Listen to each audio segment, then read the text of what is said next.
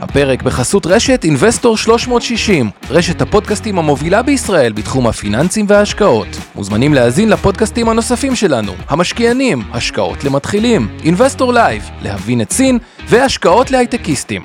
הופק ונערך על ידי שמע, פודקאסטים ויצירות סאונד.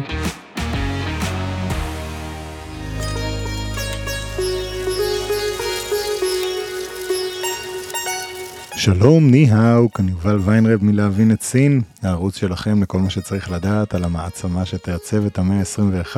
בפרק היום עסקנו באחד הנושאים שלדעתי הם הכי מעניינים וחשובים לעתיד הסדר העולמי, אה, יחסי סין והודו.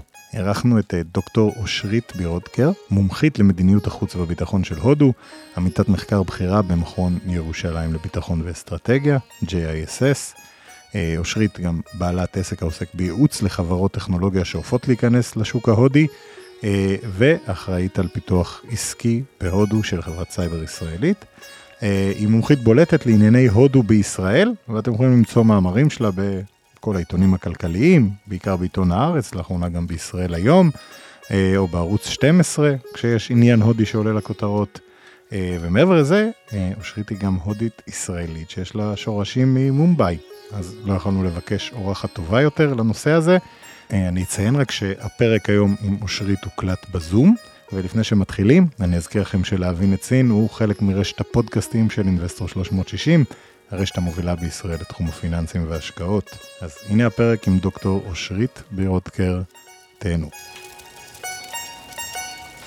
אז שלום, ניהאו לדוקטור אושרית בירוודקר, וברוכה הבאה ללהבין את סין. שלום יובל, כיף להיות פה. כן, כיף מאוד שהגעת. Uh, האמת שרציתי להקליט את השיחה הזאת כבר תקופה, כי אני חושב שיחסי סין והודו זה אולי היחסים הכי חשובים, או לפחות בין החשובים ביותר, שהם לא כזה חד משמעיים לפה, לשם, זה לא כאילו אף אחד... Uh, לא לקחה צד, כלומר סין יש לה את הצד שלה אולי מול ארה"ב, אבל ארה"ב, אה, הודו היא גם סופר פאוור וגם אה, מישהי שיודעת ככה ל, ל, ללכת בין, ה, בין הצדדים בצורה מאוד מרשימה לדעתי, והיא מאוד חשובה לסין, אז אה, אני חושב שזו תהיה שיחה מאוד מעניינת, אה, אני עוקב הרבה אחרי מה שאת כותבת ובמקומות אה, נוספים שהופעת בהם, אז אני בטוח שיהיה כיף. אה, אולי ככה נתחיל, אושרית, שתספרי קצת על עצמך בקצרה למאזינים. כן, אז uh, אני uh, דוקטור אושרית ברודקר, אני מומחית למדיניות החוץ והביטחון uh, של הודו. אני כבר כמה שנים עוסקת גם בפיתוח עסקי לחברות שרוצות להיכנס לשוק ההודי, ו... ובעצם ההתמחות שלי לאורך השנים אה, הייתה הודו, אז היום הפכתי להיות הפרשנית לענייני הודו בארץ, לכל מה שקשור לענייני תרבות, אני כותבת גם לפעמים על, אה, אה בגלריה בארץ על סדרות הודיות בנטפליקס, אז זה כזה התפשט על אוכל הודי, על קולינריה הודית, אז אה, איכשהו מצאתי את עצמי בכובע שמייצג את הודו. אה, כאן בישראל. יפה, והשם שלך הוא גם שם ממוצא הודי אם אני לא טועה, נכון? יש אה, היסטוריה נכון, משפחתית? נכון, אתה לא טועה. אה, כן. כן, האמת שבכלל החיבור שלי לנושא שלי הוא, הוא סיפור בפני עצמו. אה, אני נולדתי במשפחה הודית ישראלית, ואני חושבת שככה זכיתי לגדול ב... אה, מערכת מאוד אה, מיוחדת אפשר לומר. אה, אני תמיד אומרת לחברים שלי בהודו שאצלי בשולחן שישי זה היה קידוש עם המשפחה וקארי כאילו שמוגש לארוחת שישי בערב, זה האוכל. איזה כיף. אז זה שילוב מאוד מעניין של תרבויות והאמת שתמיד הרגשתי איזשהו חיבור מאוד מיוחד למדינה הזאת ותמיד כששואלים אותי מה החיבור שלי לשם אז אני תמיד אומרת שה... הודו בשבילי היא לא מקצוע ולא קריירה, היא בעצם חלק ממי שאני, אני חיה ונושמת את זה, אני גם נמצאת שם המון, וזה הבית שלי. אה, והחיבור לשם בעצם אה, התחיל ברמה המקצועית, זה שנסעתי להודו בתור אה, במשלחת של משרד החוץ, הצגתי את ישראל, וזו בעצם הייתה הפעם הראשונה שלי בהודו, בארץ אבותיי נקרא לזה, וחזרתי וראיתי את הפוטנציאל האדיר של המדינה הזו ואני זוכרת שנרשמתי ללימודים לתואר ראשון והחלטתי שאני שזה העתיד ובשעתו כאן בישראל לא כל כך הבינו זאת אומרת זה עדיין לא היה נושא פופולרי זה לא היה אנשים אמרו הודו אז אומרים לך אוקיי המחלקה להיסטוריה נמצאת שם המחלקה כן, לדתות כן, נמצאת כן. כאן זה מאוד פשוט. אה, ואותי ככה בתור זה שהייתי צעירה וכזו שגם נמצאת בין המקומות, אז אמרתי, לא, אנחנו צריכים משהו מודרני, ואין, צריך איזשהו מישהו כאן שיסקר את הנושאים המודרניים, החדשותיים, המדיניים, וזה לא היה.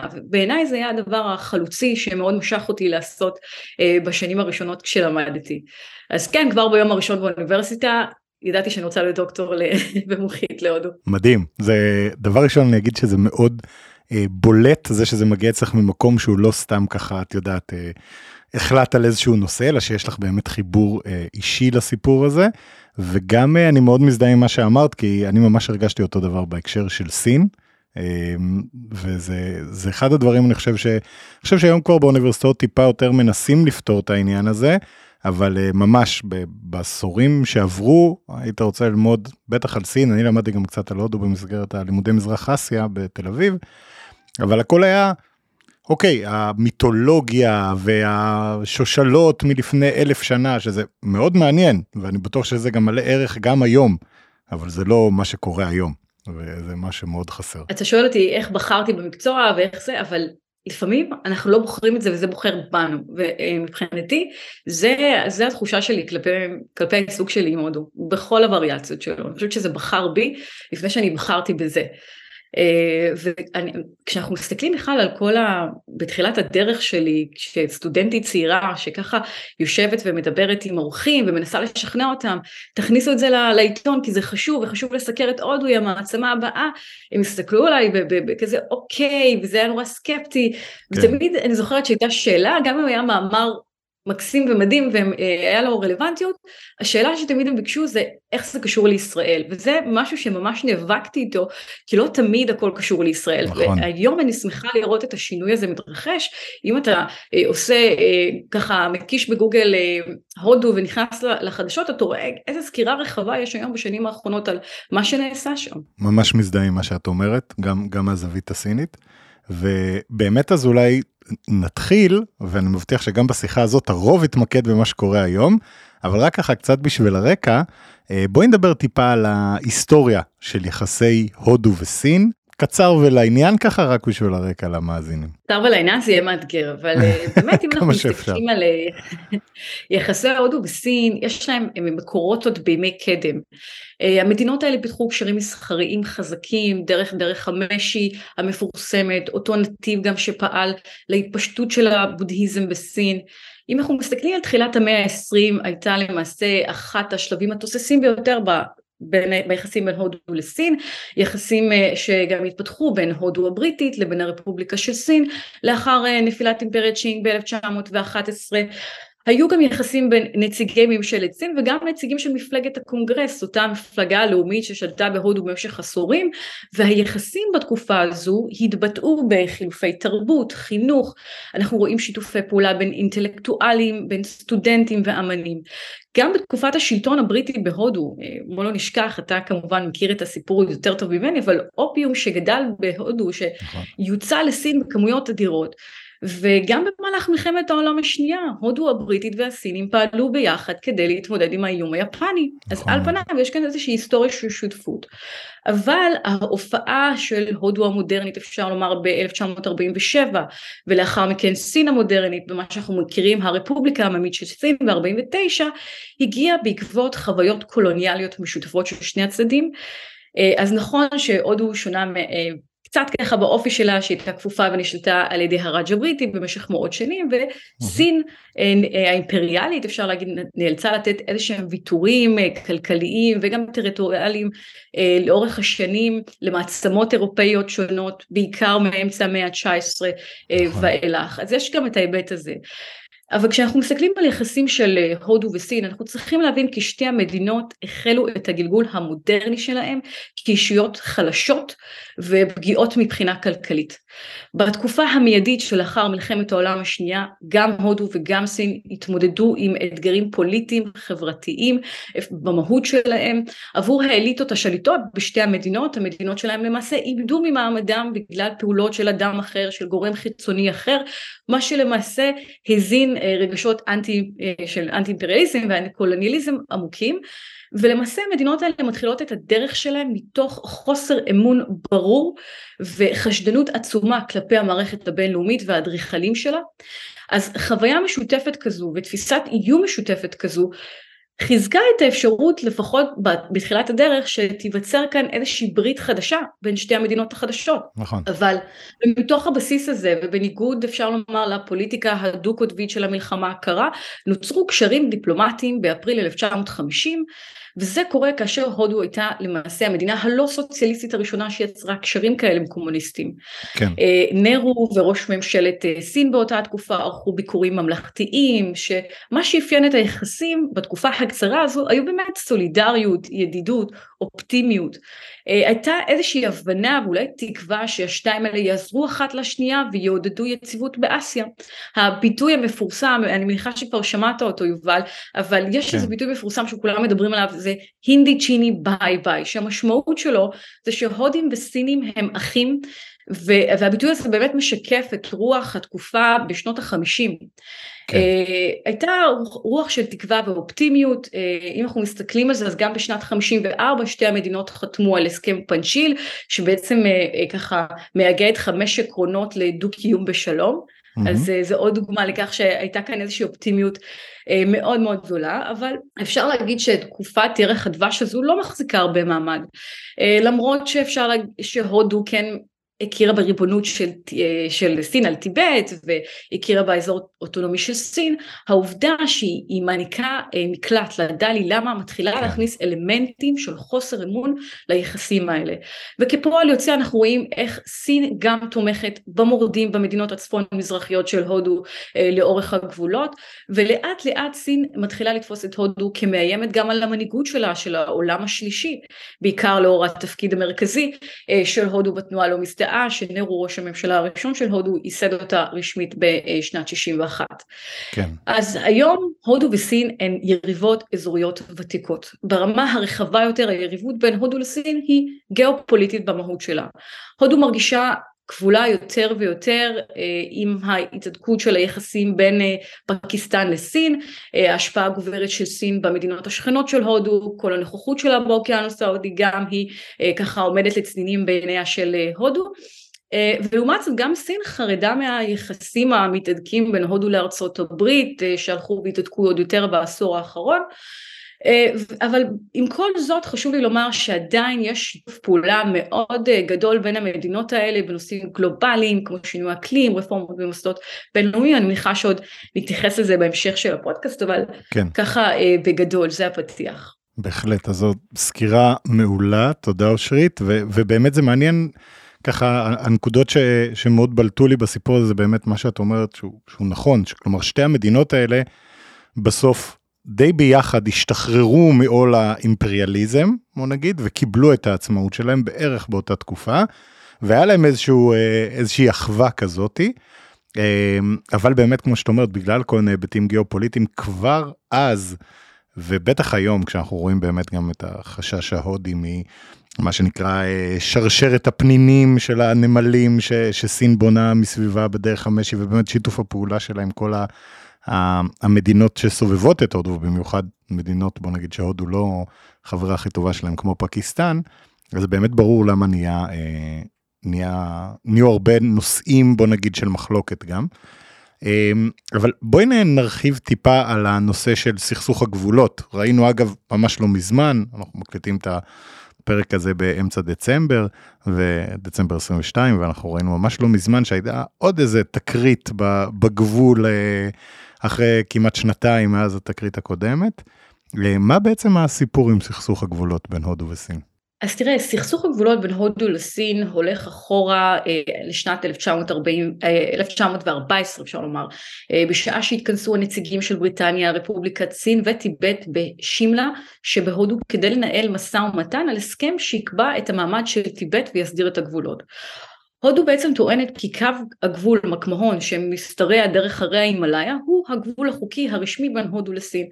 אבל עם הכרזת העצמאות של שתי המדינות, ממש מיד אחרי, המדינות מצאו את עצמן במתיחות על קו הגבול. הסינים התעקשו שטיבט מעולם לא הייתה עצמאית מספיק ולא יכלה לחתום על אמנה שיוצרת גבול, גבול בינלאומי. סין ביקשה בעלות על דרכים קריטיות בסמוך לגבול המערבי בשיאנג'נג אה, בעוד שהודו ובעלות הברית שלה ראו בכל ניסיונות של התקדמות אה, סינית מערבה חלק ממזימה רחבה יותר לייצג קומוניזם בסגנון מאואיסטי ברחבי האזור. Mm-hmm. ובאמת לא חולף זמן רב ובסופו של דבר בשנת 1962 פורצת מלחמה. אה, מה שקרה זה שכוחות סינים אה, חוצים את קו מקמעון, תופסים אה, עמדות בעומק השטח ההודי, כובשים מעברי הרים ועיירות והמלחמה הזו נמשכת כחודש ימים אבל היא הביאה ליותר מאלף הרוגים בצד ההודי ולמעלה משלושת אלפים חיילים הודים שנלקחו בשבי. וואו. הצבא הסיני מצידו ספג גם מהלומות ו-800 הרוגים אבל בסופו של דבר אה, ראש ממשלת סין באותה תקופה מכריז על הפסקת אש וצייר מחדש באופן לא רשמי את הגבול בסמוך למקום שבו כבשו הכוחות הסינים את השטחים וכך נוצר לנו מה שזכה לכינוי וזכה לשם קו השליטה בפועל. כן. המתיחות נוספת מצל... אה, מגיעה שוב בשנת 67 אז העימותים הללו שהובילו למאות הרוגים משני הצדדים ייחשבו מאוחר יותר למלחמה כוללת אה, השנייה בין הודו לסין. כן. במערכה זו הודו למעשה מנצחת, הורסת את הביצורים הסינים ודוחפת אותם אה, מעט אחורה. השינוי בעמדות שנוצר גרם לכך שסין והודו אפשר לומר יש להם רעיונות שונים ומנוגדים לגבי המיקום של קו השליטה בפועל. כן. וזו באמת אה, הייתה הפעם האחרונה שבה נהרגו חיילים משני הצדדים עד למשבר המשבר שראינו בשנת 2020 שהובילו מותם של 20 חיילים על הגבול הזה אה, אבל מאז אנחנו רואים גם כמו שאמרת לפני מספר ימים היו תקריות אבל גם אה, בשנת 87 וגם ב-2013 וכמובן ב-2017 אה, אז כל הזמן יש לנו התחממויות לאורך הגבול ותקריות, זה מלחמה שסין והודו ממשיכות לקיים ובמקביל ממשיכות לנהל דיאלוג. אז אם אנחנו צריכים ככה לסכם את הנושא של סכסוך הגבולות, אז אני חושבת ש... אפשר לראות שמשנות החמישים המוקדמות הייתה איזושהי אי הסכמה בין המדינות לגבי הגבולות שלהם בהימאליה, מחלוקת שלמעשה הוחמרה בגלל החשש של סין שהודו עלולה לאיים על היציבות הטיבטית ועלולה לפגוע בהגנה על הגבול הסיני והודו גם חששה שסין יכולה לאיים על האחיזה בקשמיר ובמדינות הצפון מזרחיות ושוב אה, צריכים להבין אה, שאנחנו מדברים על שתי מדינות חדשות, הודו גם מדינה במשבר, 47 לקחו לה חלק מהטריטוריה, מדינה חשדנית, והחשדנות הזו ככה אה, ממשיכה עד לימינו אנו. כן. אני חושבת שתראה האיחוד הכי, התקרית הכי משמעותית הייתה ב-2017 שאנחנו מסתכלים על זה, המשבר בדוקלם, דוקלם, אז בעצם... מה, מה היה שם באמת ככה? כן, אז, אז מה שהיה בדוקלם זה שביוני 2017 הסינים מתחילים לעבוד בבניית כבישים ברמת דוקלם שזה אזור בערי ההימאליה שנשלט לא על ידי הודו אלא למעשה על ידי בעלת בריתה בוטן mm-hmm. והרמה הזו שוכנת על גבול בוטן סין אבל הודו למעשה רואה באזור הזה איזשהו אזור חיץ שקרוב לאזורים אחרים ששנויים במחלוקת אה, עם סין ומה שקרה זה שחיילים הודים שנשאו נשק התעמתו עם, עם הסינים התפתח עימות חיילים יידו אבנים התמונות האלה הגיעו לכל רחבי העולם היו נפגעים ורק בחודש אוגוסט הסכימו המדינות לסגת מהאזור וסין הפסיקה את הבנייה אה, בכביש. אה, לבסוף גם בשנת 2020 התרחשה תגרה נוספת גם בגלוואן שהובילה למותם של 20 אה, חיילים הודים וארבעה חיילים סינים שכמו שאמרנו היו למעשה ההרוגים הראשונים על הגבול מאז שנות ה-70 אני חושבת שתראה לנו כישראלים זה יישמע מאוד תמוה אבל כנראה שדברים באסיה הרחוקה מתנהלים אחרת כן. ולמה הכוונה אז בעצם משנת 81 למרות כל התקריות והרוגים על, אה, על הגבולות אז סין והודו מקיימות דיאלוג כמעט קבוע לניהול המתחים לאורך הגבולות.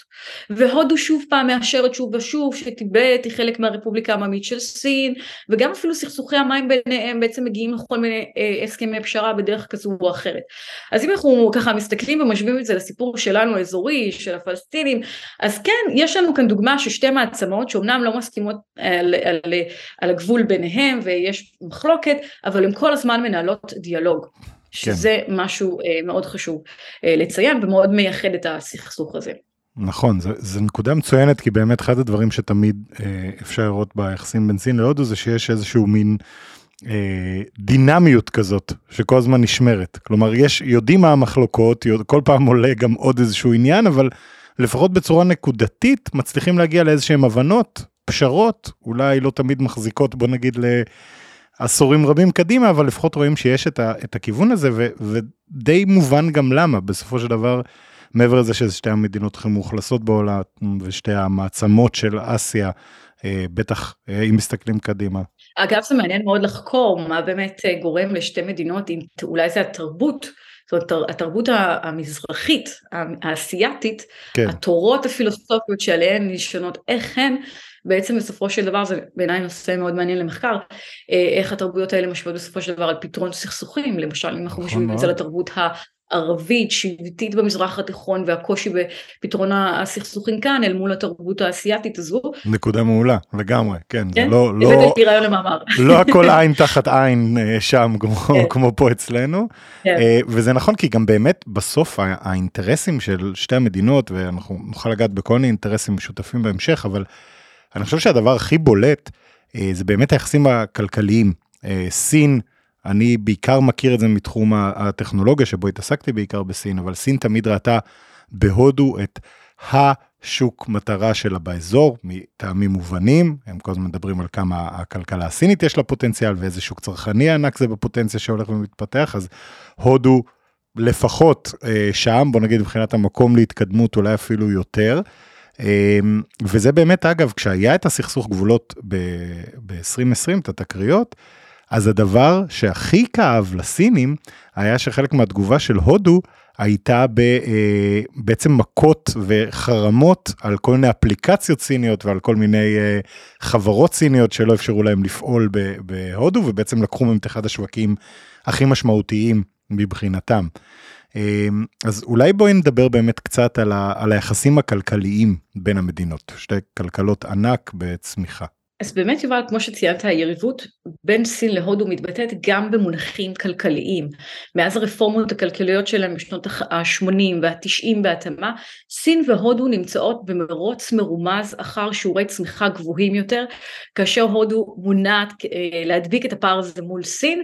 התמ"ג של סין אמנם גדול פי חמישה מזה של הודו, אבל הפער הזה אה, צפוי להיסגר כאשר אוכלוסיית הודו תעקוף את שיעורי הצמיחה האיטיים של סין בשנים האחרונות. אה, נכון. אגב. ומידה מסוימת של אה, יריבות אנחנו רואים בין אה, המדינות גם בכל מה שקשור להשקעות, בסיוע אה, מבחוץ, בפיתוח תשתיות, אבל, אבל אחד הדברים שמעצבנים את הודו יותר מכל ביחסים שלה מול סין זה הגירעון המסחרי שקיים מול, אה, מול סין שהיא למעשה שותפת אה, המסחר הגדולה שלה. כן, מה, בעצם ממה מגיע הגירעון הזה? למה הוא קיים? מה סין קונה מהודו? מה הודו קונה מסין? אז כדי שנבין את התמונה יותר אני חושבת שצריך להבין רגע קצת נתונים. אז בעצם מתחילת המאה ה-21 המסחר בין סין להודו גדל משלושה מיליארד דולר לכמעט מאה מיליארד. וואו. ואנחנו מדברים על עלייה של פי 32. והיום יותר מאלף חברות סיניות הגדילו את ההשקעות שלהם בתחומים מסוימים בהודו, כמו שציינת, ויצרו 200 אלף משרות חדשות בהודו. אז אנחנו מבינים שלסין יש משמעות גם בהודו, היא מייצרת משרות. אה, אנחנו מדברים כן. על אוכלוסייה גדולה, אוכלוסיית צעירים גדולה שצריכה את המשרות האלה. בחזרה לשאלה שלך לגירעון המסחרי. אז מתי באמת נוצר גירעון מסחרי? גירעון מסחרי נוצר כאשר מדינה מייבאת יותר ממה שהיא מייצאת בתקופה ספציפית. ובשנים 2021 עד 2022 עלה הגירעון המסחרי ל-73 מיליארד אה, דולר. וואו, אה, זה משמעותי. כן. וממה הוא מגיע אבל בעצם זה, כלומר מה בעיקר הודו קונה מסין? מה סין בעיקר קונה מהודו? ככה קצת שנבין את הדינמיקה. קודם צריך להבין למה הודו מייבאת כל כך הרבה מסין, כי על פניו אנחנו רוצים לחשוב שהיא גם אה, מעצמה יצרנית שיש בה את הכל, כל מה שאתם צריכים אה, בעולם אפשר גם לייצר בהודו. אז צריך להבין שהודו מייבאת כל כך הרבה מסין כי היא צריכה לגשר על הפער בין יכולות הייצור שלה וההיצע המקומי וגם אה, להכניס בחשבון את העדפות הצרכניים והביקוש למוצרים שונים. היבוא העיקרי של הודו מסין זה בעיקר מוצרי אלקטרוניקה, חומת מחשב, כל מיני מרכיבים אלקטרוניים, כימיקלים, אה, ציוד טלקום, פלסטיק ודשנים. לעומת זאת, סין מייבאת מהודו בעיקר ברזל, גם כימיקלים, כותנה, נחושת, יהלומים ואבני חן שמאוד פופולריים, אבני חן טבעיות אה, שמאוד פופולריים אה, בשוק הסיני, ועל פי מסד הנתונים של האו"ם על המסחר הבינלאומי, הודו ייבאה, אני רק אתן פה איזשהו נתון, היא ייבאה ציוד אלקטרוני בשווי של כמעט 30 מיליארד דולר מסין רק בשנת 2021. מדהים. עכשיו, בלי קשר הקורונה זעזעה, זעזעה אפשר לומר את, ה, את העולם בכל מה שקשור להישענות על סין. אז מה שהודו מנסה לעשות ביתר שאת בשנה ושנתיים האחרונות זה שמצד אחד היא כמובן מנסה להדביר את הייצור המקומי, כמו עם תוכניות של יצר אה, בהודו של מודי, mm-hmm. אבל הודו גם מנצלת למשל את המשבר אמון שנוצר מול סין בעקבות הקורונה כדי לשכנע את המדינות המדינות והכלכלות הגדולות, מה שנקרא הגיע הזמן לגוון. בואו תקימו מפעלים אצלנו היום יותר מתמיד. נכון, ואגב זה, זה נושא מאוד מעניין, כי אחד הדברים שראו בסין, אה, אפילו עוד לפני הקורונה, היה שכל מיני חברות שרצו ל- למכור לשוק ההודי בתור שוק מרכזי, למשל אה, שיאומי זה מקרה מפורסם, אה, החליטו באופן מודע בעצם לשאת חן בעיני הממשל ההודי בזה שהם יגידו, כל מה שאנחנו מוכרים לשוק ההודי אנחנו גם נייצר בהודו. והקימו אה, מפעלים בהודו, אה, ובאמת כשהיחסים ככה קצת אה, עלו על אה, סרטון ב-2020, אז חלק מהפעילות הזאת נעצרה, או, או בוא נגיד הואטה. וראינו באמת שמצד שני, בדיוק מה שאת מתארת, אה, כל מיני חברות כמו אפל למשל, החליטו שהן מתחילות לייצר בהודו, ובאמת אני חושב שזה גם עניין של, אה, של זמן ורמת הפיתוח, כלומר סין מבחינתה כבר לא בהכרח יודעת ל, או רוצה לעשות את הדברים שעדיין יכול להיות שבהודו לבנות את היכולות ייצור האלה זה איזושהי מקפצה לסקטורים נוספים בכלכלה. זה, אני רוצה רגע להתחבר למה שאמרת, א' זה מאוד נכון, אה, ו... אנחנו רואים שהודו בשנים האחרונות המדיניות של השכנוע האגרסיבי להעביר ייצור מסין להודו הוא באמת אה, חוצה כל אה, קריטריון אפשרי ואנחנו רואים אותם ממש מתחננים, שמים את עצמם על הזה, רק תבואו לחברות הגדולות אה, ואפל אגב היא דוגמה מעולה לזה אבל חשוב לומר שבהקשר של אפל יש כאן עוד מרכיב שמשפיע וזה למעשה מלחמת הסחר בין סין לארצות הברית שיחד עם מדיניות הממשל בדלהי דוחפת את אפל להעביר את הפעילות אליה. כן. ועל פי כאמור גם גם ציינת את ההתפתחויות בחודשים האחרונים, ככל הנראה האייפון הבא שנרכוש יהיה מיוצר בהודו. ועד כה האייפונים שאפל מרכיבה בהודו היו מדגמים אה, ישנים יותר, מוזלים, שייעדה אותם לתוך השוק, לשוק האסייתי, אבל אה, אנחנו, לפי מה שקראתי לאחרונה, היא תייצר דגמי פרימיום, וככל הנראה גם הדגם החדש של אייפון 14 בעצם מיוצר בהודו. וזה אגב, אני רק אגיד, זה סופר חשוב, כי, כי אפל היא גם מין חברה כזאת ש... כשהיא מחליטה החלטה כזאת זה בעצם נותן איזשהו אור ירוק להרבה מאוד חברות ללכת בעקבותיה. תראה נכון שעדיין אפל מייצרת 90% מהמוצרים שלה בסין, כן. מקבוקים, אייפדים עדיין מוצרים בסין. והודו שואפת, כמו שאמרנו, לתפוס את המקום של סין כזירת הייצור של המערב, וייצור של מוצרי אפל בתחום שלה זה גושפנקה רשמית ליכולות שלה להחליף את השכנה מצפון, בכל מה שקשור בשוק הגלובלי. הודו אפילו מציעה סובסידיות לחברות הטכנולוגיה כדי לשכנע אותם לעבור לייצר במדינה. אה, אז כן, אז בהקשר של אפל, אגב, צריך לייצר כאן אה, לציין שני, שני נתונים חשובים, שאחרי סין שוק הסמארטפונים הגדול ביותר בעולם הוא ההודי, ואפל צפויה להגדיל את הנתח שלה בו מאחוז אחד לארבעה אחוזים, אז על פניו זה טוב לחברה וזה לא רק קשור אה, למלחמה בין הודו לסין על פניו. נכון. אה, יש כאן איזשהו יתרון כלכלי מובהק אה, גם לחברות הפרטיות. לגמרי, ואגב זה, רק נגיד בהקשר של שוק המובייל, חלק מאוד גדול מה... מותגי משנה שרואים היום אה, בארץ, כמו אה, רילמי, למשל, למי שמכיר את זה, או מותגים נוספים, זה מותגים שחברות סיניות פיתחו במיוחד בשביל השוק ההודי. כלומר, מתוך ראייה ותפיסה שזה השוק הכי חשוב שלהם להתמקד בו, אה, וכמובן שכמו שכל החברות הסיניות רוצות למכור את, ה, את הסחורה שהיא יותר מוזלת, בכל זאת, ברגע שאפל מצליחה ליצור איזשהו traction כזה של, של נתח שוק משמעותי בהודו, זה משהו שיכול להיות גם איזושהי תוכנית אה, ליום סגריר שלה, כי כרגע 20% מההכנסות שלה בערך מגיעות מסין, אז למצוא עוד כלכלה בסדר גודל הזה כמו הודו זה יכול להיות אה, בהחלט מהלך שהרבה חברות מערביות ירצו ללכת בעקבותיו. לגמרי. מעניין, מעניין מאוד. אז אה, בואי נעבור לדבר קצת, אושרית, על אה, מדיניות החוץ של הודו. אני חושב, כמי שהוא לא מומחה להודו, אבל אני אישית אה, ממש מרגיש שינוי מאוד משמעותי, לא יודע אם אפשר לקרוא לזה הביטחון העצמי של הודו בזירה הבינלאומית, או איך שנרצה למסגר את זה, אה, תחת מודי, אבל בעצם להודו יש היסטוריה מאוד מעניינת של אה, התפתחות אה, יחסי החוץ שלה, את הזכרת קצת את ההקמה של אה, ארגון המדינות הבלתי מזדהות אי אז באמצע המאה ה-20, אבל ספרי לנו קצת בעצם, אם את יכולה אולי למסגר את זה ככה לשלבים שעברה מדיניות החוץ ההודית לאורך השנים. אוקיי, okay, אז תראה, בין 1947 לאמצע שנות האלפיים, מדיניות החוץ ההודית עוברת בערך שלושה שלבים. בשלב הראשון שנמשך מהעצמאות ועד מלחמת הגבול עם סין ב-62, ראש הממשלה הראשון של הודו, ג'וואלה נרו, דגל במדיניות אי ההזדהות. נרו טען ובצדק שהודו חלשה מדי מכדי ליצור איזשהו הבדל והשפעה משמעותית במלחמה הקרה, והיא תוכל לשרת את העולם טוב יותר ואת עצמה הרבה יותר טוב על ידי זה שהיא תשמור על מרחק שוויוני ממעצמות העל של התקופה.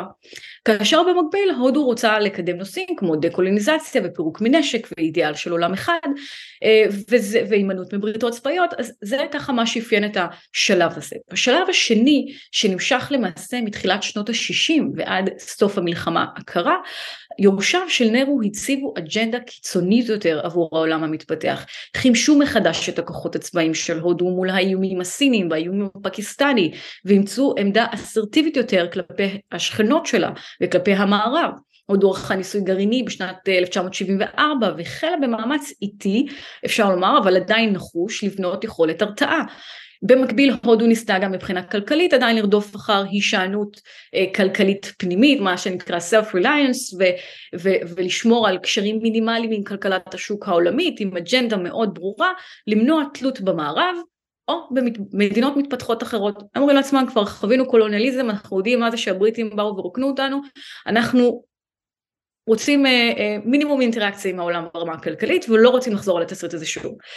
בשלב האחרון משנת 1991 ועד אמצע שנות האלפיים הודו מבקשת לחזק את העמדות הפוליטיות שלה והכלכליות שלה בשורה של אמצעים חדשים, רפורמה חלקית ופתיחת הכלכלה ב-1991 כדי לעודד יותר סחר חוץ והשקעות בתוך המדינה. בתקופה הזו הודו הציגה את מדיניות מבט למזרח בשנת 1994 אה, בניסיון אני חושבת למצוא שותפים שעשויים גם לספק מימון ידע וגם הזדמנות להגביר את המסחר האזורי קודם כל.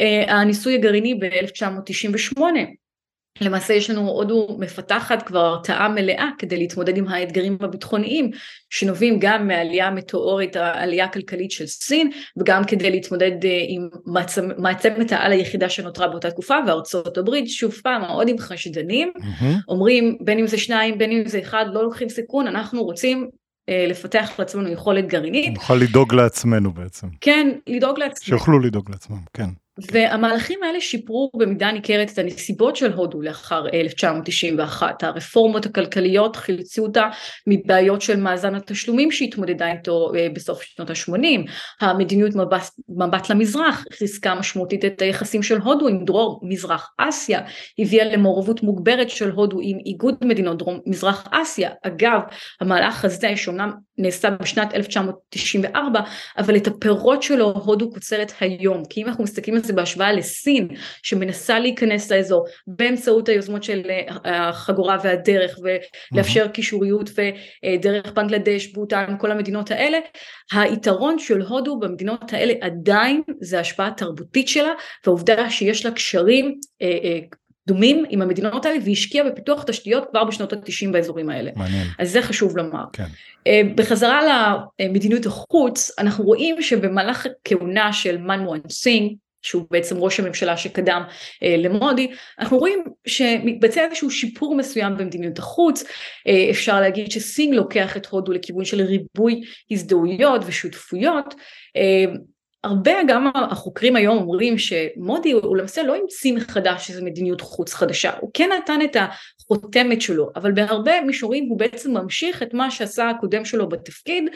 אה, לנו זה נראה אה, שהוא עושה משהו שונה כי זה עניין של PR ואיך הם מנסים להשתמש בזה אבל בסופו של דבר שבוחנים את מדיניות החוץ מוטי ממשיך הרבה ממה שעשה סין הם כמובן מאמינים בריבוי שותפויות שהם שמים במרכז גם נושאים, אה, מה שעושה מוטי זה שהוא שם במרכז נושאים כמו חתירה למעמד של מעצמה, אה, מכניס את הנושא של גאווה לאומית ומשתמש בפזורה ההודית כאיזשהו כלי מאוד מאוד חשוב במדיניות החוץ ההודית. אה, את ההתחלה של ההיבט הזה אנחנו רואים שסינג עושה כבר ב-2001 אבל עדיין לא, לא לוקח את זה כמו שמודי יודע לעשות, לקחת את זה קדימה, לעשות לזה marketing מאוד טוב ובעצם גם להביא לתוצאות. אז אה, אם אנחנו מסתכלים באופן כללי, האסטרטגיה הזו של ריבוי השותפויות מבחינת מדיניות החוץ ההודית נועדה למקסם את ההזדמנויות של הודו לפיתוח תוך שהיא מנסה שוב פעם האלמנט הזה של חשדנות שהיא מנסה למזער את הסיכון להידרדרות חדש של היחסים שלה עם מעצמה גדולה זה כן. הרעיון של ריבוי שותפויות שלה. עכשיו, השותפות האסטרטגית הזאת, השותפויות האסטרטגיות הרבות של הודו, שמרבה ביחסים עם, גם עם יריבות, עם מדינות כמו, גם איתנו, עם הרשות הפלסטינית וגם עם ישראל, וזה נכון בכל דבר, פקיסטן, אפגניסטן, איראן, סעודיה, אז השותפויות האסטרטגיות האלו נותנות להודו גישה ממשית או פוטנציאלית אפשר לומר לשווקים, לטכנולוגיה, לנשק, למודיעין, לסחורות, באמת אה, אה, שאין ברשותה לא בכמות ולא באיכות שהיא, שהיא רוצה.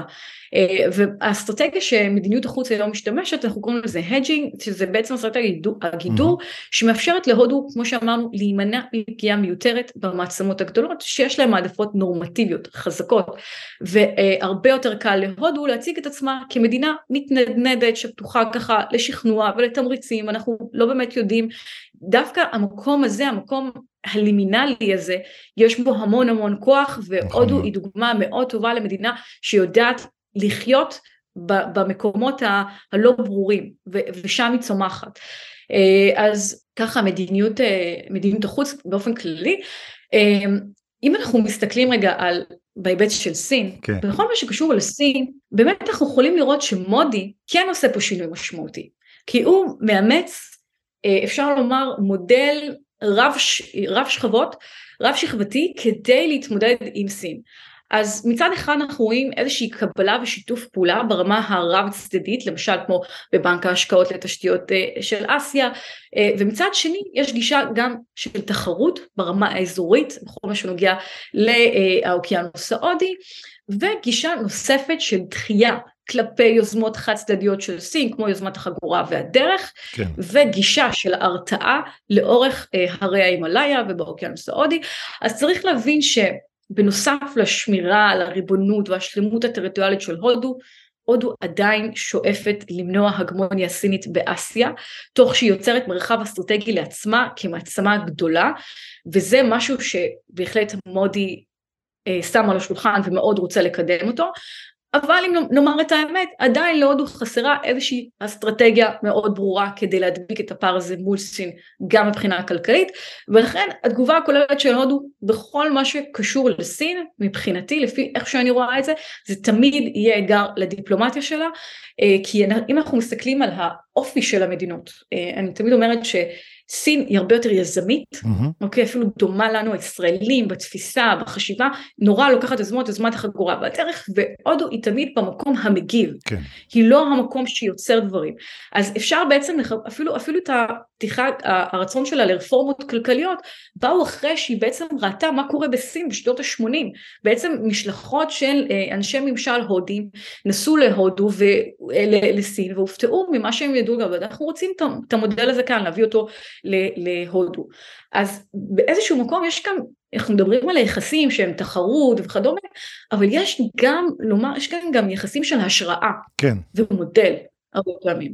אה, וזה גם משהו שמאפיין את היחסים האלו. מעניין מאוד, מעניין מאוד, ונגעת בכמה נקודות אה, מאוד חשובות, אני חושב. יש משהו שאני אה, מרגיש, ואולי תגידי לי אם זה, אם זה נכון או, או לא נכון, אבל אחד הדברים אני חושב שמצד אחד יש להודו הרבה מאוד אה, אינטרסים לשיתוף פעולה, אה, גם כמובן בהפריה כלכלית הדדית, ביוזמות משותפות, וגם אולי מה שמתחבר למה שהתחלנו לדבר עליו בתחילת הפרק ממש, זה שבעצם שתיהן אה, מאוד סולדות מהרעיון הזה של תכתיבים מערביים אימפריאליים לאיך הן אמורות להתנהג. וזה כביכול מה ש... ששם אותם באיזשהו אה, מקום עם אינטרסים משותפים. מצד שני, אה, הודו, כמו שהזכרת, מאוד לא רוצה אה, גם שסין תתחיל להתנהג עכשיו בתור ההגמון השכונתי, או, או מישהי שככה מכתיבה מה עושים בטריטוריה שלה, כי בכל זאת שכנות. אה, ואני חושב, ופה תקני אותי באמת אם אני טועה, אבל שאיכשהו מרגיש לי גם תחת שי ג'ינפינג בוודאות, סין הופכת להיות הרבה יותר לאומנית. אני חושב שיש הרגשה כזאת של, שזה נובע גם במדיניות של הודו, תחת מודי, ואני חושב שזה איפשהו משהו שלמרות האינטרסים המשותפים האלה, ככה שם בכל זאת את המדינות על איזשהו מסלול, בוא נגיד לא בהכרח של התנגשות, אבל של חיכוכים, זה בטוח. אמ, אני מסכימה איתך, זה בהחלט אלמנט שמשפיע גם הוא על היחסים, אבל עדיין אנחנו מסתכלים למשל עם כל התפיסות הלאומניות, בסוף גם שי ג'ינפינג, שי ג'ינפינג וגם אה, נרנדרה מודי מבינים שלהודו וסין יש גם אינטרסים משותפים, כן. והאינטרסים המשותפים האלה הם בולטים בעיקר בכל מה שנוגע לתפקידי הממשל הגלובלי, ה global governance. כן. אה, אם נסתכל על זה באופן טבעי, שיתוף הפעולה המוסדי הזה בעצם מאפשר להם ביקורת משותפת על הסדר הבינלאומי ברשות המערב. ואני חושבת שהמקום ש... אנחנו רואים את זה הכי טוב בצורה מובהקת את שיתוף הפעולה הזה, שיתוף פעולה מוצלח אם יורשה לי לומר, זה בארגון הסחר העולמי כנגד התפיסות האמריקאיות. כן. סין והודו הן שותפות במוסדות העולמיים, נשלטים על ידי המערב ומביעות סולידריות נגד העמדה שפועלת לרעת המדינות המתפתחות. זו בעצם התפיסה העיקרית של המדינות האלה. ואחד ההיבטים הבולטים בארגון הסחר העולמי זה הנושא של סובסידיות. גם סין וגם הודו למשל מתנגדות לסובסידיות שמעניקות אה, לחקלאים בארצות הברית ובאיחוד האירופי אה, איזה שהם הטבות ומה שמוביל להגדלת ייצור, הגדלת ייצור ולמחירים נמוכים באופן מלאכותי שבסופו של דבר בתורם פוגעים במדינות המתפתחות המתחרות מולם בשווקים העולמיים. הסובסידיות למשל שמעניקה ארה"ב לחקלאי הכותנה פוגעת במדינות אה, מייצאות כותנה באפריקה שלא יכולות להשתוות למחירים הנמוכים של הכותנה הברית, סובסידיות גדולות לקבוצות חקלאים מהסוג הזה היא אחת השיטות הגרועות ביותר שהנציחו את הדומיננטיות של מדינות מפותחות בכל מה שקשור למסחר חקלאי. אז הניסיון הזה להבין את התחרות ואת המקומות לשיתוף פעולה שיש שתי, אני חושבת שבאופן כללי בעיניי מדובר בעניין קריטי שכן צריך לתת לו מקום ואני מאוד שמחה שהחלטת להקדיש בכלל לנושא של הודו וסין פרק, אני חושבת ש... בהתחשב בעוצמה הצבאית של הודו אה, ושל סין והפוטנציאל הכלכלי של שניהם אה, יש להם ותהיה להם השפעה ייחודית עמוקה על הסדר העולמי. נכון. אה, ובעיניי גם לא יאוחר היום שסין והודו יכתיבו את כללי הממשל העולמי יחד עם ארצות הברית ואירופה הם יהפכו להיות למעצמות החיוניות החדשות. אבל גם כשאנחנו מדברים על Global Governments ושיתוף פעולה ברמה הרב צדדית אפשר לומר, גם פה אנחנו רואים את היריבות הזו חיה וקיימת. כן. סין מנעה למשל את התמיכה בחברות של הודו בקבוצת ספקיות הגרעין, אה, אה, בהצעה של הודו לקבל מושב קבוע במועצת הביטחון של האו"ם. Mm-hmm. אז נכון שתי המדינות רואות את עצמן גם מנהיגות הדרום הגלובלי, מרגישות, מבקשות את התגית הזו שהמעמד הזה יקנה להם, אה, וכשהודו מציגה את יוזמת החגורה והדרך, שזה הגרסה המודרנית שלה לדרך המשי החדשה, הודו במקביל גם מנסה לעשות כל מיני מהלכים כדי uh, to counter this מה שנקרא, כן. uh, מקדמת תוכנית של מוסם ואת הקשרים שלה עם מדינות לאורך uh, כל חופי האוקיינוס ההודי. אז אנחנו רואים את התחרות הזאת גם uh, חיה עדיין גם במקומות האלו. Uh, אבל כמו שאמרת אני חושבת שאם אנחנו צריכים להסתכל על הודו וסין צריך להבין שבסופו של דבר מערכת פוליטית שונה ומערכת פוליטית שונה זה בא לידי ביטוי בערכים. נכון. סין מצד אחד מדגישה את הממשל המוכשר שלה, את קבלת ההחלטות הטכנוקרטית שלה, בעוד שהודו מתמקדת במודל של דמוקרטיה התפתחותית נקרא לזה, שהשתתפות ציבורית, דמוקרטיה הכי גדולה בעולם, אנחנו עדיין יש לנו חופש ביטוי, כל הדברים של סין אין, עדיין יש לנו אותה, ובטווח הארוך אני חושבת שאם אנחנו מסתכלים על הכלכלה, זה הדבר שהכריע אה, גם את ההצלחה של הודו בהיבט הזה ובתחרות שלה מול סין, כי היא תוכל לתת ערבויות יותר טובות למדינות ולמשקיעים שירצו להשקיע. בהחלט, אני חושב שכמה נקודות מאוד חשובות שהעלית פה, שרית. אה, דבר אחד, אגב, אה, ראינו אגב, גם... אגב, גם כן? כאן תרשה לי רגע לומר, אבל אה, שיתוף פעולה, עכשיו נזכרתי בזה, זה נושא ששינויי אקלים, המאבק שלהם, ראינו את, נכון. השיתוף פעולה הזה למשל בוועידת גלסגו, בפעם הראשונה, בכל ההבטחה שלהם להפחית את הפליטות והנושא של צדק אקלימי, וגם עכשיו בוועידה האחרונה בשארם א-שייח' שראינו, כן המדינות האלה מצליחות להתחבר יחד ולעמוד ביחד אל מול המערב שוב. אמ, דווקא בנושאים הכאילו אה, האחרים והנישתיים האלה, אבל גם בהקשרים של המלחמה באוקראינה, סין והודו, נכון. שתיהן נמנעו מהחלטות וסוגיה במועצת הביטחון של האו"ם ובעצרת הכללית של האו"ם, בגלל שלשתיהן יש מערכות יחסים ארוכות עם רוסיה, אז גם פה אנחנו רואים איך השיתוף פעולה והן לפעמים גם מתנהגות אותו דבר שאנחנו בוחנים את האינטראקציה שלהן עם אה, מדינות שונות אה, על פני הגלובוס. אז כן, יש הרבה מן המשותף. נכון, כי אני חושב שכל הדברים האלה ש, שהזכרת יחד, שאנחנו הורגים אותם, אה, הורגים באלף, אה, יחד אה, לתמונה כוללת, אפשר לראות שבהרבה מהסוגיות האלה שהן סוגיות קריטיות, משמעויות, משמעותיות ואסטרטגיות, סין והודו כן לוקחות צד זהה, שאני חושב שמה שמחבר אותו זה באמת מה ש... שהזכרת עם הסדר הגלובלי, הגלובל גוורננס, שבעצם הן לא מוכנות לקבל את התכתיבים של המערב כמו שהם. כלומר, אה, למשל בנושא רוסיה, נכון, זו מלחמה נוראית, אה, וברור מי, מי האגרסור בסיפור הזה, אבל מצד שני, אה, זה לא אומר שעכשיו, אם יש לסין ולהודו דברים שהם יכולות, בוא נגיד, להרוויח מהם אינטרסנטית, באופן שכמובן לא, לא אה, מעודדת באופן ישירה, אף אחת מהם לא מעורבת בסחר בנשק או בדברים כאלה, אבל הם לא מוכנים לקבל איזה חרם אה, אמריקאי אירופאי מלא כמו שהוא, אלא מבחינתם צריך משא ומתן על הסיפור הזה.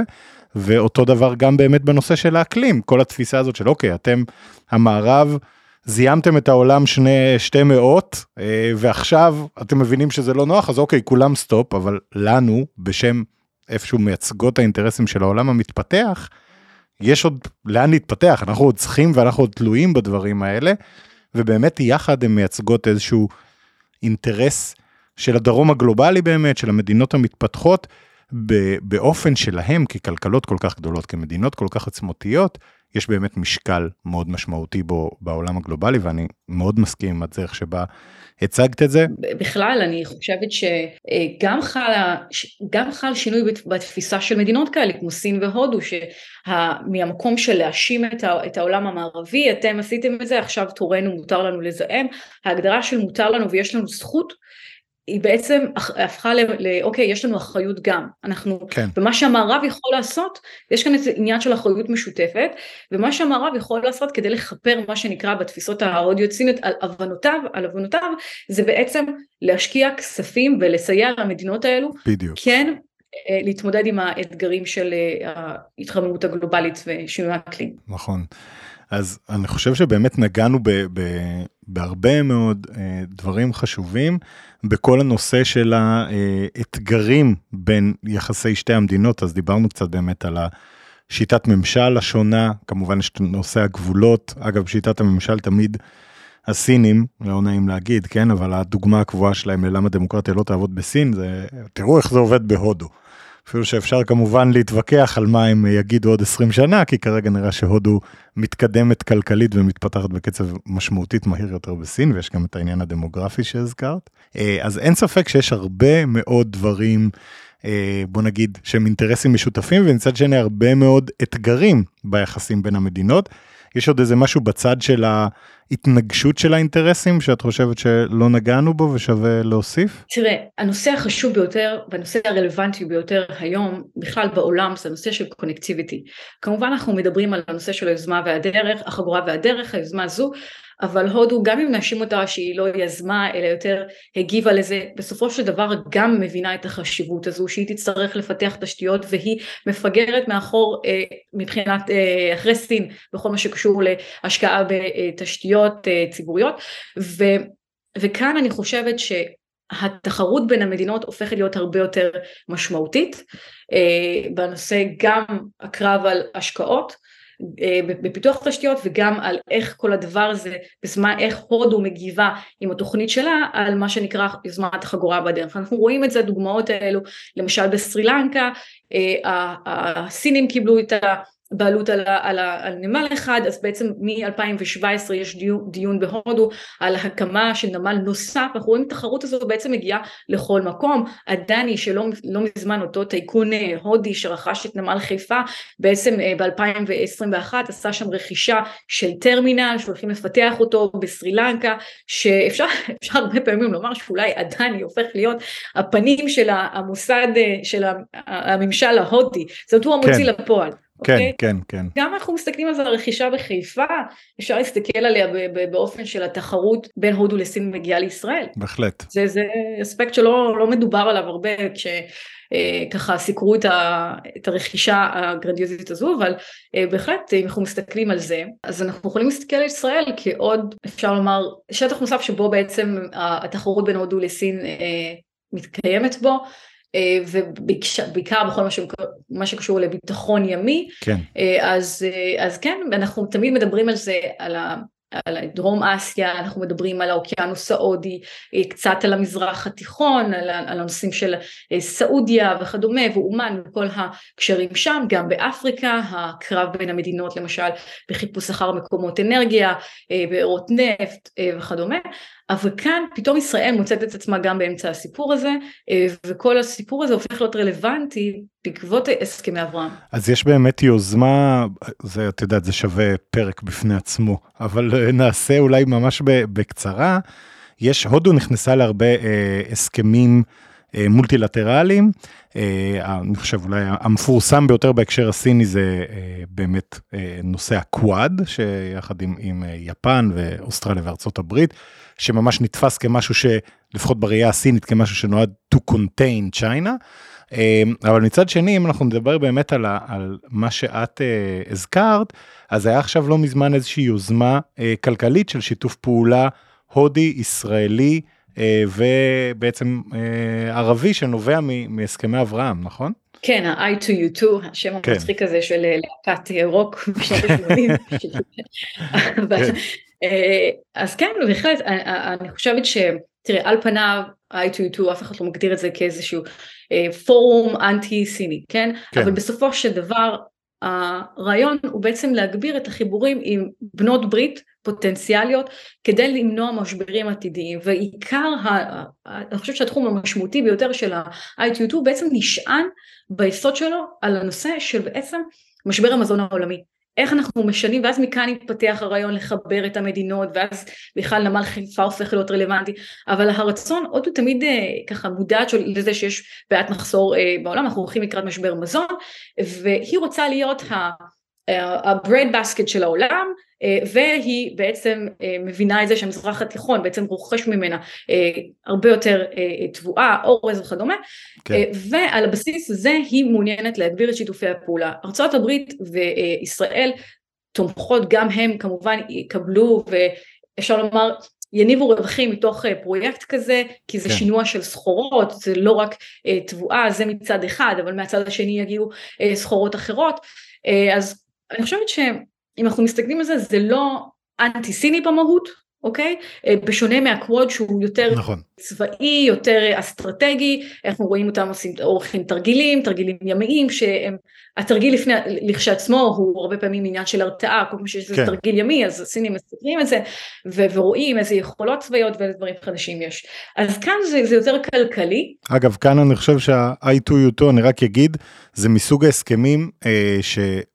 סין קצת שינתה את הדיסקט ביחס להסכמי אברהם בשנה האחרונה בערך, וזה מסוג ההסכמים שדווקא נותנים, פה הודו נותנת השראה לסין אני חושב, ואיפשהו דווקא אה, משהו בסגנון הזה זה מה שסין אה, לדעתי, אה, בהימור, אין לי, לא שמעתי את זה משי ג'ינפינג ישירות, אבל הוא, זה מסוג ההסכמים שסין כרגע מאוד תנסה אה, ליצור בעצמה.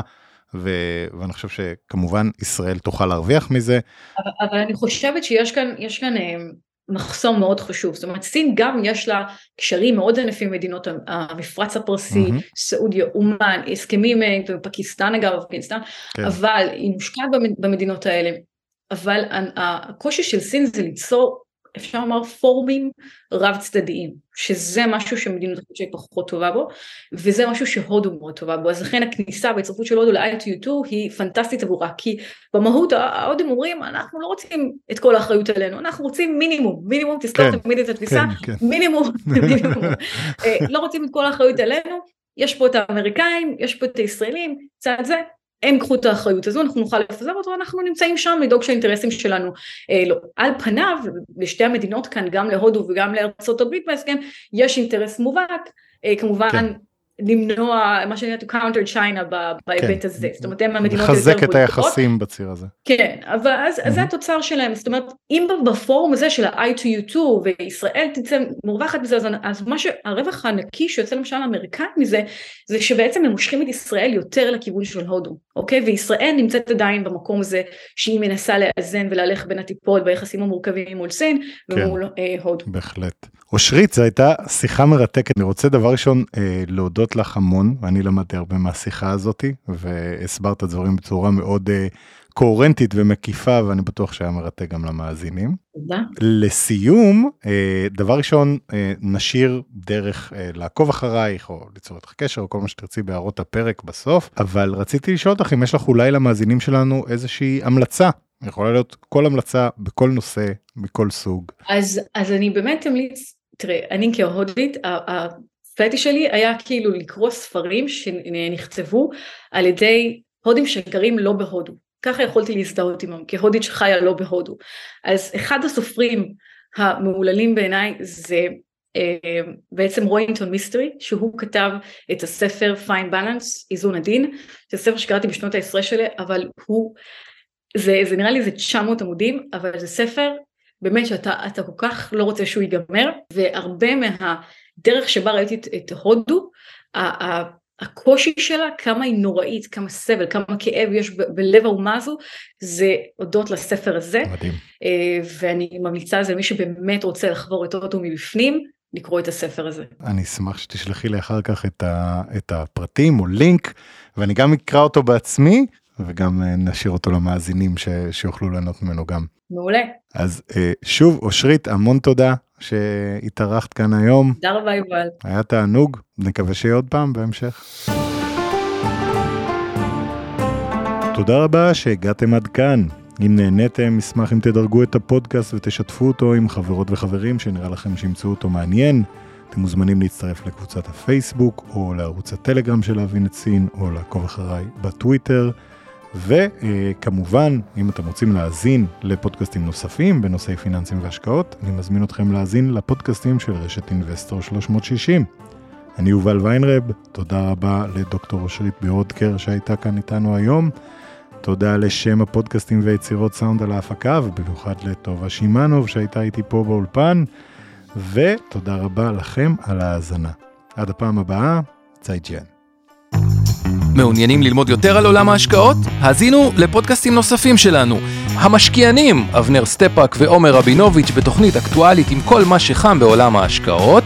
אינבסטור 360 לייב, אורן ברסקי ועומר רבינוביץ' מארחים את בכירי שוק ההון ומבינים את הטרנדים החשובים לשנים הקרובות. להבין את סין עם יובל ויינרב, עם כל מה שרציתם לדעת על הענקית מהמזרח. השקעות להייטקיסטים עם צח איציק, שיבנה איתכם תוכנית כלכלית להגשמת החלומות שלכם. והפודקאסט ההשקעות למתחילים, לכל מי שעושה את צעדיו הראשונים בעולם ההשקעות.